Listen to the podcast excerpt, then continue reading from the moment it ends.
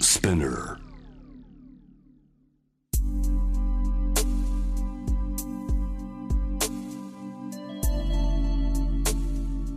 眠らない街六本木高層ビルの一室に現れる深夜の保健室重たいドアの向こう側ここでは誰もが飾らない言葉で語り始める心の声を聞き出す特別な聴診器を持って迎えるのは酒と涙と哀愁を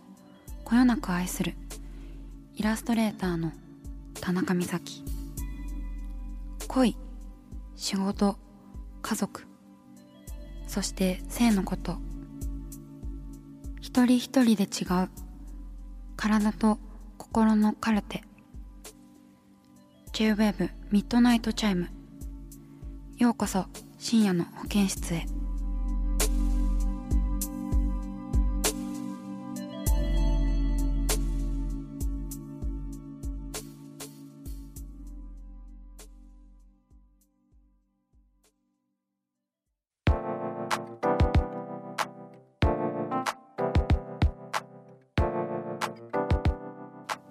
あのずーっと一人で熊本の自宅でもうなんかしれっとこうなんかぬるっとこう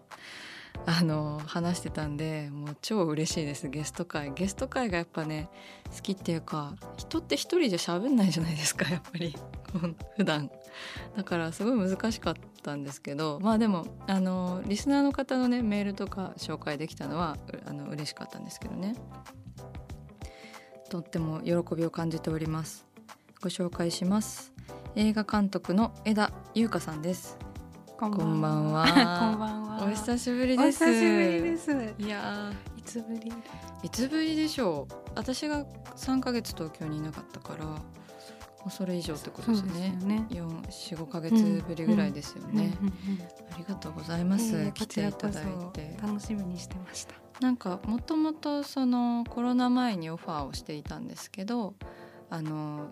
なくなってしまって あの東京に戻ってきて早速オファーをさせていただいたという感じなんですけどありがとうございます。ね、うんお元気でした。元元気でした。元気でした。うあんうん元気でした。元気でした。よかった。一回聞きますよねこれ聞きあのそうメールでもすごいねわ「かおる元気ですか? 」お元気ですかって聞かれて「元気です元気ですか?」って聞いた方がいいんですかねやっぱりなんうんどうしうよう、お元気ですかって聞かれた時 にの対応に追われています、ん。でもこんなにちゃんと元気ですかって心配して言葉を発してるの初めてかもしれないでうす。んうんうん、なんか形式ばって言ってましたけど。そうですよね、う、うんんうんあのご自愛くださいとか ねなんかマジで心こもったご自愛くださいそう本当に炸裂します よねそう本当に。うんううんん。ねしかもあの春に一緒にこうお仕事をする予定だったんですけれども、うんそうコロナで流れてしまってそうなんですよね、うんうん非常にそれで落ち込んでましたうんうんね そうなんかとっても素敵な企画だった のでそうもうなんかご一緒したかったんですけれどししょうがないねうん、しょうがないこれねこればっかりは本当しょうがないことなので、うん、うんねうん江田さんはその2017年に手がけた初なんですねあの少女開校ってそうなんです長編映画少女開校が海外の映画祭でも高く評価され話題になりましたその後放課後ソーダ日和ドラマ「スイーツ食って何が悪い」などを発表されていますねなんかすごいすごいですよ ねなんかすごいですよねとか言って いやなんか全然全本然当普通にあの過ごしてて知ったっていうか、江田さんの作そう品なっんて、ですはい、多分シリーズとかで特集されてたのかな。うんううんうんんううんんい私はずっと田中さんのイラストを SNS で見てましたああーすごい嬉しい なんかそうだったんだっていうのはあ、はいそうですか、うえんでもすごい前から見ててうんうんあの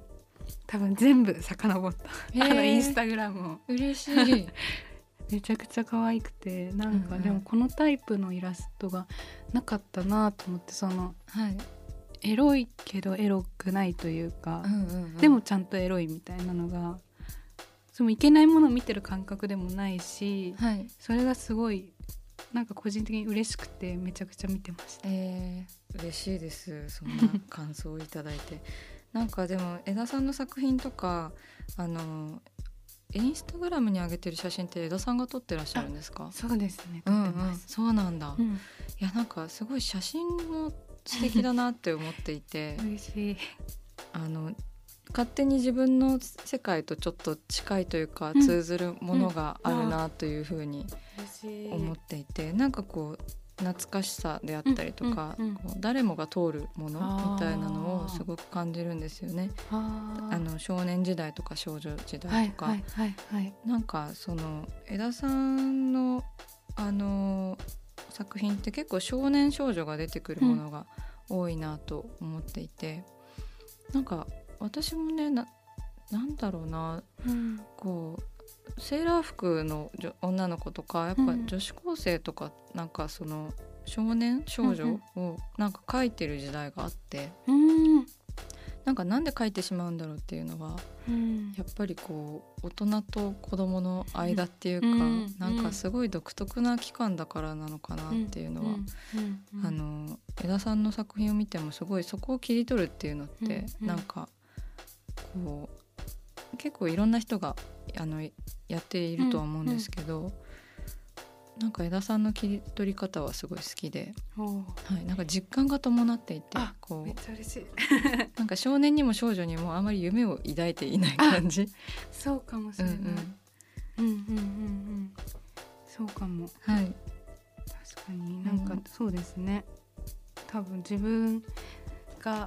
大人になってしまった目線で彼女たちを彼らたちを描きたくないなみたいなのはあるので、もし大人になってしまって上から目線みたいになったらやるのやめようと思ってます。あそうなんですね、そしたらまた撮るものが全然違うものになってうんたりとか多ね分もっと実感を伴えるものにう移んう行んしていくのかなとは、はいうんへえそれめちゃめちゃ楽しみですそうですね今絶賛そんな期間です。 ああそうなんだ、うんこう自分が変わると作品も変わっていきますもんね変わります変わります。うんうんそれがなんか面白いですよね作家性が出るというか、うんう、うんなんかこのえ映像の世界に入ったきっかけっていうか、うんうんうんあのもともと俳優をされてたんですよね。もともと本当に小学6年生とかうん、からちょっとやっていてへえでもあの 俳優になりたかったわけじゃなくてうんうん、単純にそ本当に人見知りでお友達が全然できなくて、テレビとかビデオ借りて見てたんですお家で。うんうん、でそこであのこのテレビの向こう側行ってみたいと思ってて。はい、でも、まあ、群馬の田舎に住んでたのでどうしたらいいか分からなくてうん、その時にあの回覧板で近所から なんかそこにあの東京から演技の先生が来ますみたいにあったんでへえ、東京イコールテレビの世界みたいな感じだったんで、じゃあその東京から来た先生に何か教われたらなんかこうちょっと夢に近づくかもぐらいな漠然としたとこから始めました。へえ、うんなんかコミュニケーションが苦手でテレ ビのなんかブラウン管の中ブラウンブラウン管ってもう古いのか なんかこのテレビの画面の中だったらうん私できる気がするって思うのってすごい、なんか面白いですね。そうですねなんか多分すごくゆ夢見がち今もですけどそういうとこがあったので生身のものよりも多分そういう作られたものの方が興味があったり頭の中でいろいろ考えてるのが好きではい、でも人とコミュニケーション取るってそれをこう外に出さなきゃいけないじゃないですか。うんうんそれが怖くてできなかったんで多分なんかなんですかねそんなにコミュニケーションのいらないそういうものはいじ自己完結できるものが多分好きだったんでテレビとかも興味あったんでしょうんうんう、うんそれもあってやっぱり監督に移行していったんですか ね。そうですね監督はでもなんか偶発的でしたね監督おじさんがやるものだと思ってたんでわかりますよ そうイメージがねイメージ、がもうはい、なんかそうなんかテレビとかで見る監督っておじさんだから、うん女の人ができると思ってなくてできるとしても例えばもう40とか50とかにならないと無理と思ってたんで、何もあの堅実に配給会社とかうんあの定期お給料がもらえるところに行こうみたいに思ってたんですけどはい大学の時に入った映画サークルでなんかまあ監督やりたいって言った人がちょっと逃げてしまって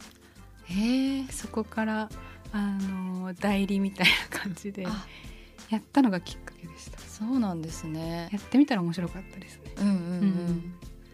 ね年齢とか関係なくやってみるべきなんだなってすごい思いましたなんかやっいやぱ概念ですよねいや概念です「アクション!」とか言ってなんかおじさんが「やいイメージがそうそうそうすごい私の中のイメージが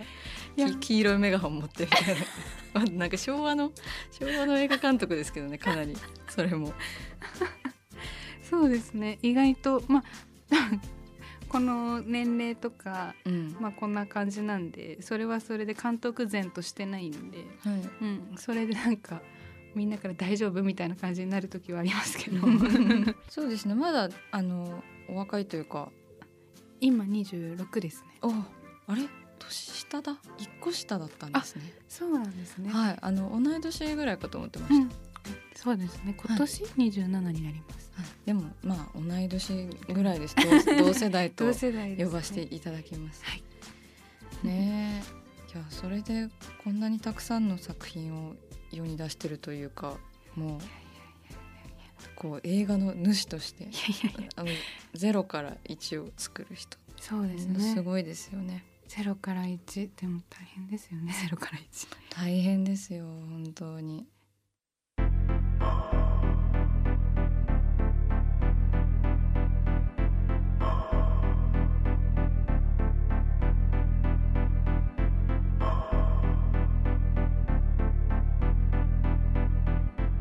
真夜中だから話せる体のこと心のこと JWEB ミッドナイトチャイム公式サイトとインスタグラムは24時間オープンしていますあなたの悩み番組へのメッセージお寄せください来週もイラストレーターの田中美咲が深夜の保健室でお待ちしていますキャリコン編集長通信仕事と人生の話をゆるゆるとパワードバイミモレこのポッドキャストではミモレ編集長の河原咲子が時には一人で時にはゲストをお招きしキャリアコンサルタントの資格を生かして仕事と人生そして職業キャリアだけじゃないライフキャリアのお話を誰にでも分かりやすくゆるゆるとお話しします毎週金曜日に新しいエピソードを配信中ですぜひ一度聞いてみてください